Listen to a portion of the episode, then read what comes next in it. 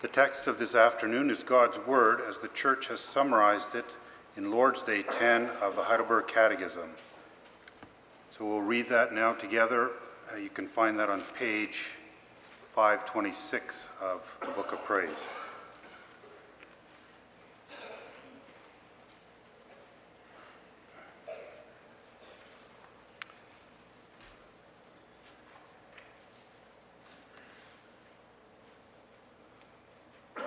Question and answer 27 and 28. What do you understand by the providence of God? God's providence is his almighty and ever present power, whereby, as with his hand, he still upholds heaven and earth and all creatures, and so governs them that leaf and blade, rain and drought, fruitful and barren years, food and drink, health and sickness, riches and poverty, indeed, all things come to us not by chance but by his fatherly hand. What does it benefit us to know that God has created all things and still upholds them by his providence? We can be patient in adversity, thankful in prosperity, and with a view to the future, we can have a firm confidence in our faithful God and Father that no creature shall separate us from his love. For all creatures are so completely in his hand that without his will, they cannot so much as move.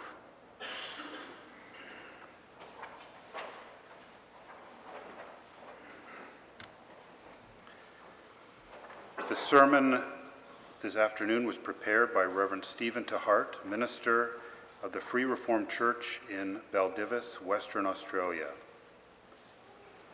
Following the sermon, we will sing in response from hymn 64, stanza 2.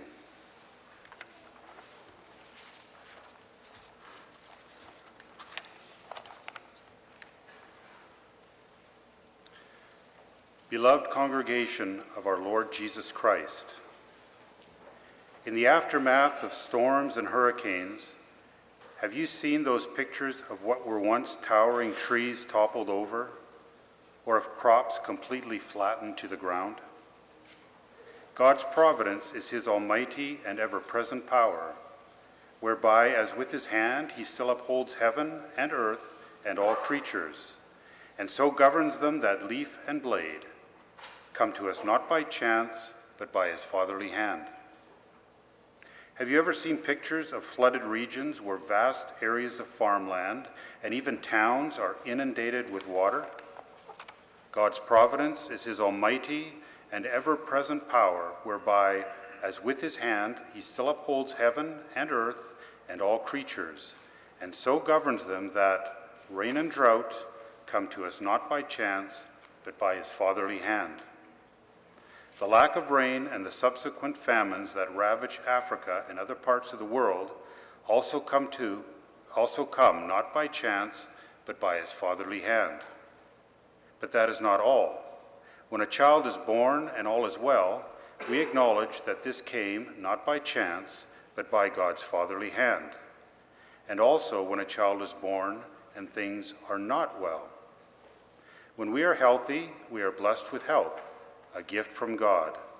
And when our bodies, or the body of a loved one, wastes away with infirmity and disease, we confess that this too comes not by chance, but by God's fatherly hand.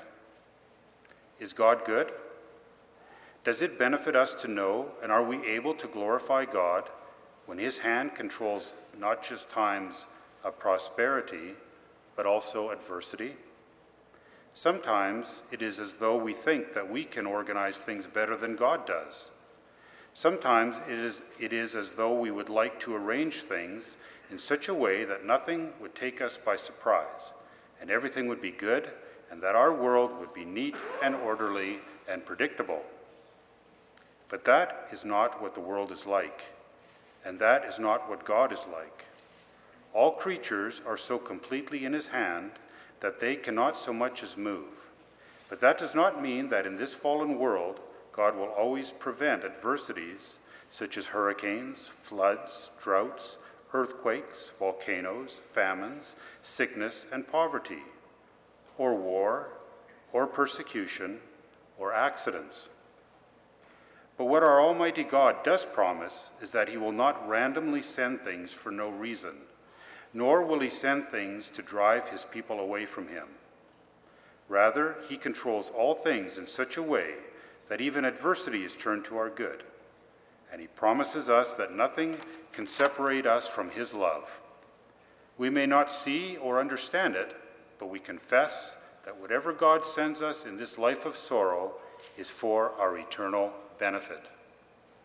I preach to you the word of the Lord as we have it as we have read it in Isaiah 44, 45 and John 16, and the church confesses it in Lord's Day 10 under the following theme: The God who controls the present has the future in his hand. We see in the first place his almighty and ever-present power, and in the second place his faithful and ever-loving hand.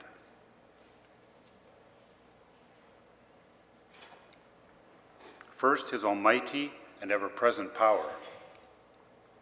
There are times when we are left wondering what is going on. There are times when the question why is left unasked, and even more often left unanswered. There are times when we feel sick to the stomach and begin to despair even of life itself. Jesus said in John 16, verse 33, In the world you will have tribulation. And for many, that word tribulation can sound like an understatement. For many, the trouble and suffering they endure becomes so much that they cry out, How long, O Lord?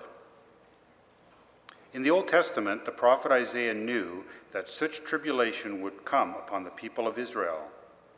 During the reign of King Hezekiah, the Lord had revealed to Isaiah that in the future the king of Babylon would destroy the city of Jerusalem and take the people into exile.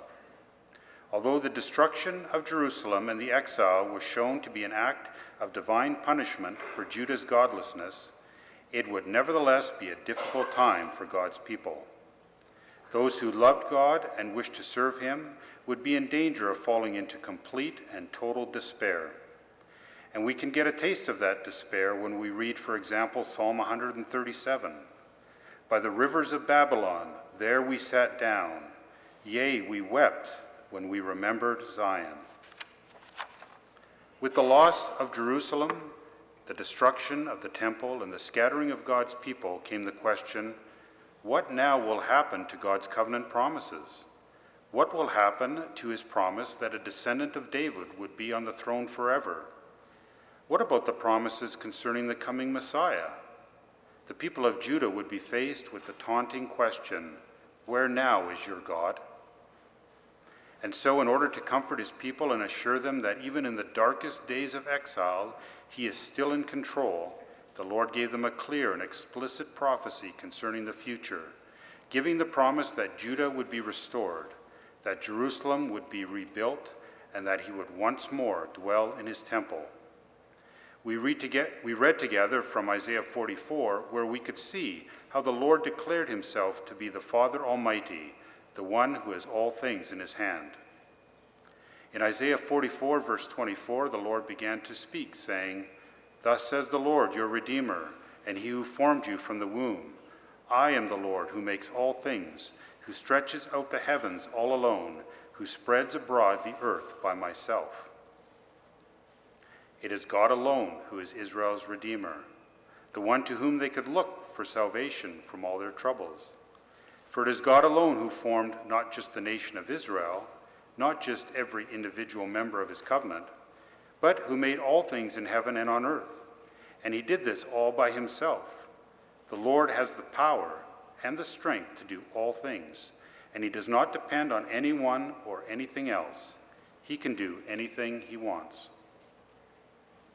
And then in verse 25, the Lord declared that he upholds and governs all things to such an extent that he makes a mockery of the babblers, and that he drives diviners mad. When people, even so called wise people, attempt to find meaning to present events and gaze into the future, explaining what they think they see, the Lord laughs. For he alone knows all things, and he alone controls all things. In contrast to the so called wise men of this world, and those who claim to know what the future holds in store, the Lord says in verse 26 that he confirms the word of his servant and performs the counsel of his messengers. And then in Isaiah 44, verse 28, and chapter 45, we have one of the most explicit prophecies in the entire Bible. In this prophecy, the Lord tells his people exactly what would happen. God would raise up a man called Cyrus, and it would be through Cyrus that God would deliver his people from Babylon and allow them to return to Jerusalem. Concerning Cyrus, the Lord says in Isaiah 45, verse 13, I have raised him up in righteousness, and I will direct all his ways. He shall build my city, and let my exiles go free, not for price nor reward, says the Lord of hosts. The Bible tells us that Isaiah gave this prophecy of the Lord during the reign of King Hezekiah. That means that in Isaiah 44 45, Isaiah was prophesying what would take place 150 years later. And he gave such an accurate prophecy that he gave the exact name of the one who would allow God's people to return to Jerusalem and the manner in which this would take place.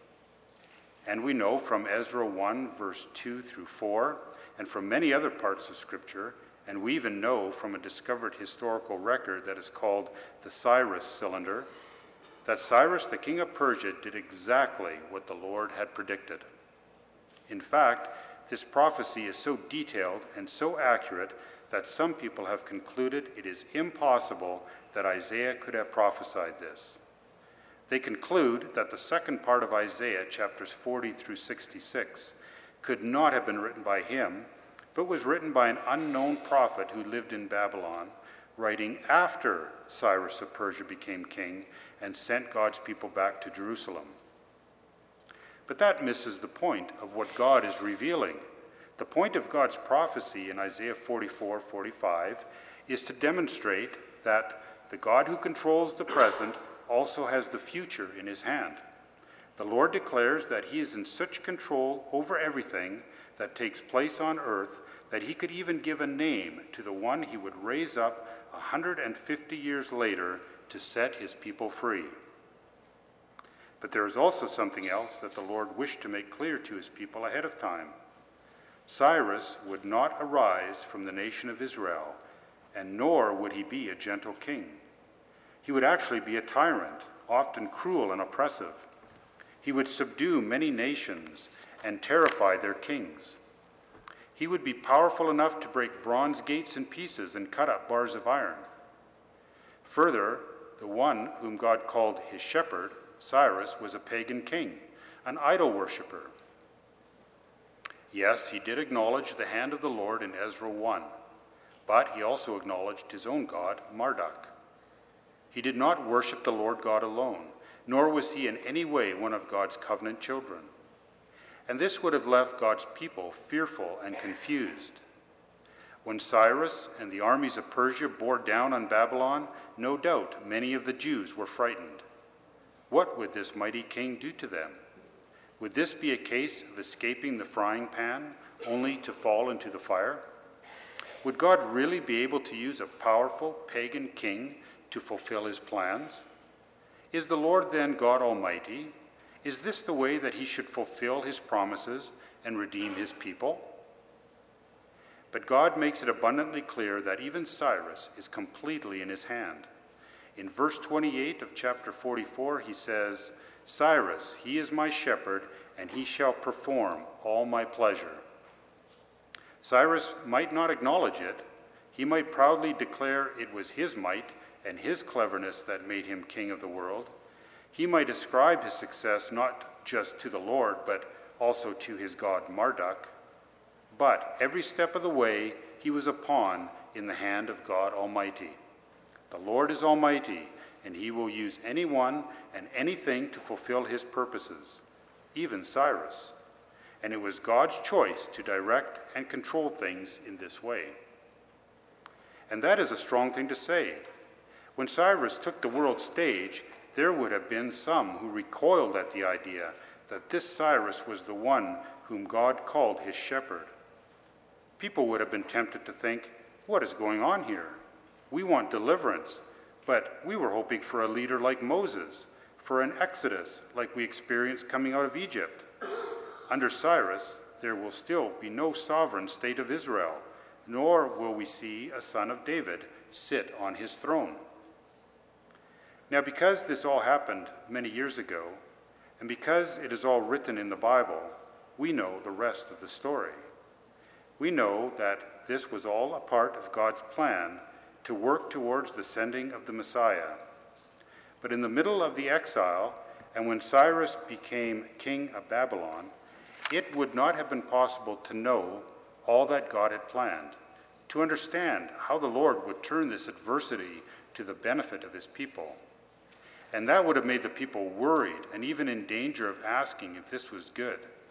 And so the Lord warned his people further in Isaiah 45, verse 9 Woe to him who strives with his Maker. Let the potsherd strive with the potsherds of the earth. Shall the clay say to him who forms it, What are you making? Or shall your handiwork say, He has no hands? It is not for us to challenge God's providence. It is not for us to question the acts of God. Who are we to ask, What can God be thinking? His power is almighty and ever present. He knows what he is doing.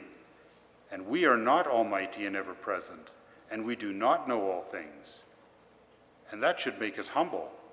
That should cause us to echo the words of Job 2, verse 10 Shall we indeed accept good from God, and shall we not accept adversity? We know that God does not sin. We know that God is not evil. It is not right for us to blame God for the wickedness in this world, nor for the suffering that accompanies that wickedness. And yet, God also tells us that there is nothing outside of His control. All creatures are so completely in His hand that without His will, they cannot so much as move. He who created heaven and earth and all creatures still upholds and governs all things.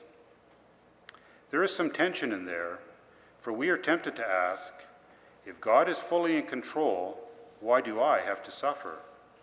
Why doesn't He put an immediate end to the wickedness that is going on? Why does life have to be so hard? But the Lord warns us Woe to him who strives with his Maker. We need to let God be God. We need to accept that the God who controls the present has the future in his hands and trust that he knows what he is doing and that what he does is good. And we can do so, for one went before us who is our great example. In John 16, the Lord Jesus spoke to his disciples, and he told them that in a little while they would not see him. Christ knew that in front of him was a road of suffering. He would be betrayed into the hands of lawless men, condemned to death, crucified, and killed on a cross. And if that wasn't bad enough, his own disciples would run away and abandon him.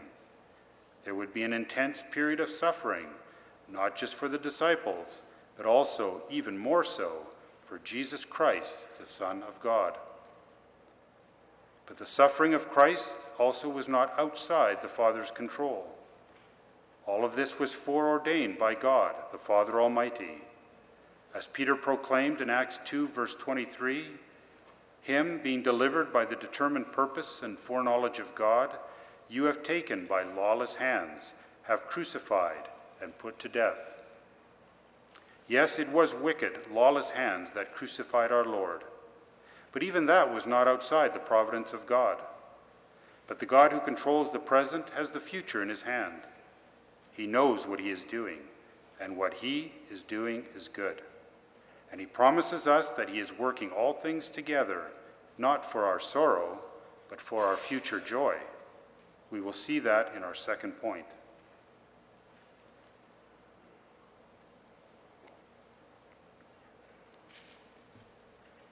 His faithful and ever loving hand. There is not necessarily a lot of comfort in a God who is merely powerful, but there is a lot of comfort in knowing a powerful God who governs and directs all things for us, his people, for us, his church. In Isaiah 45, the Lord declared the reason why he gave such power to Cyrus. He gave this power, first of all, so that Cyrus might know and acknowledge the God of Israel. Isaiah 45, verse 3. But he also used Cyrus for the benefit of his people Israel. The Lord declared in Isaiah 45, verse 4 For Jacob my servant's sake, and Israel my elect, I have even called you by your name. Make no mistake about it, the Lord tells Cyrus. It is for my people Israel that I am giving you the power to do all these things. And that was God's word of comfort for the Jews who were living in Babylon in that tumultuous time. They may have felt powerless in the face of the war machines of Babylon and later of Persia.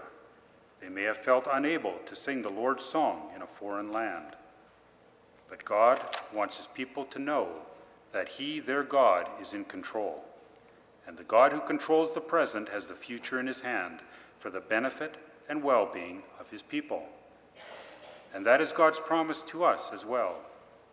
We do not always understand his ways. Many times we cannot explain why this person or that person is suffering so much. We do not have all the answers to the question why, but that's okay. For God does have all the answers, and He knows what He is doing. And He has told us that He is working all things together for the good of us, His children. And if that is what God says, then we should be content with that. In John 16, the Lord Jesus was saying farewell to his disciples. He knew that soon he would die. He knew that when he left them, first in going to the cross and later in ascending into heaven, that his followers would suffer. They are going to put you out of synagogues, he warned in verse 2. They are going to kill you. You are going to suffer. You will be filled with sorrow. And it will be real suffering and real sorrow. Indeed, Jesus went on to say, In the world you will have tribulation. But that was not all that Christ wished to tell them. He also said, Be of good cheer. Be of good cheer. Why? Because I have overcome the world. If the world is throwing things at you, remember that they threw things at Jesus first. Jesus suffered insults, pain, tribulation, and death. But Jesus took everything the world could throw at him and in doing that, Jesus crushed the head of Satan. And that is why, even when we suffer, we can be comforted. Jesus warned his disciples it won't look like that tomorrow on Good Friday. It won't look as though I have overcome the world. On Good Friday, you are all going to be so overwhelmed that you will run away and leave me alone. It will not look as if God is all powerful, and God is using this power for his children when I am led like a lamb to the slaughter. It will not look as though God is working all things for good when I breathe my last breath on the cross, nor when they lay my cold, stiff body in the grave. But be of good cheer, for after Good Friday will come Easter Sunday. The time will come when you will see me again. And when you see me again, you will ask me nothing. There will be no need to ask questions, for you will see that I have overcome the world. And that is how it is for us too. God's ways are not our ways. How He works all things for our benefit is something we do not always immediately see or appreciate. We too will face tribulation. Just as they did to Jesus, so you will suffer insults, pain, tribulation, and death. There will be things that threaten to take away your joy, and you will not be able to fully understand it. But Jesus says, be of good cheer. The world will rejoice and you will be sorrowful. But that is not the end. Wait for Easter Sunday. Wait for the time when you see the Lord again. And then you won't need to ask any more questions, for then you will see that Christ has indeed overcome the world. And then you will know for certainty that he has worked all things together for you and for your salvation. Amen.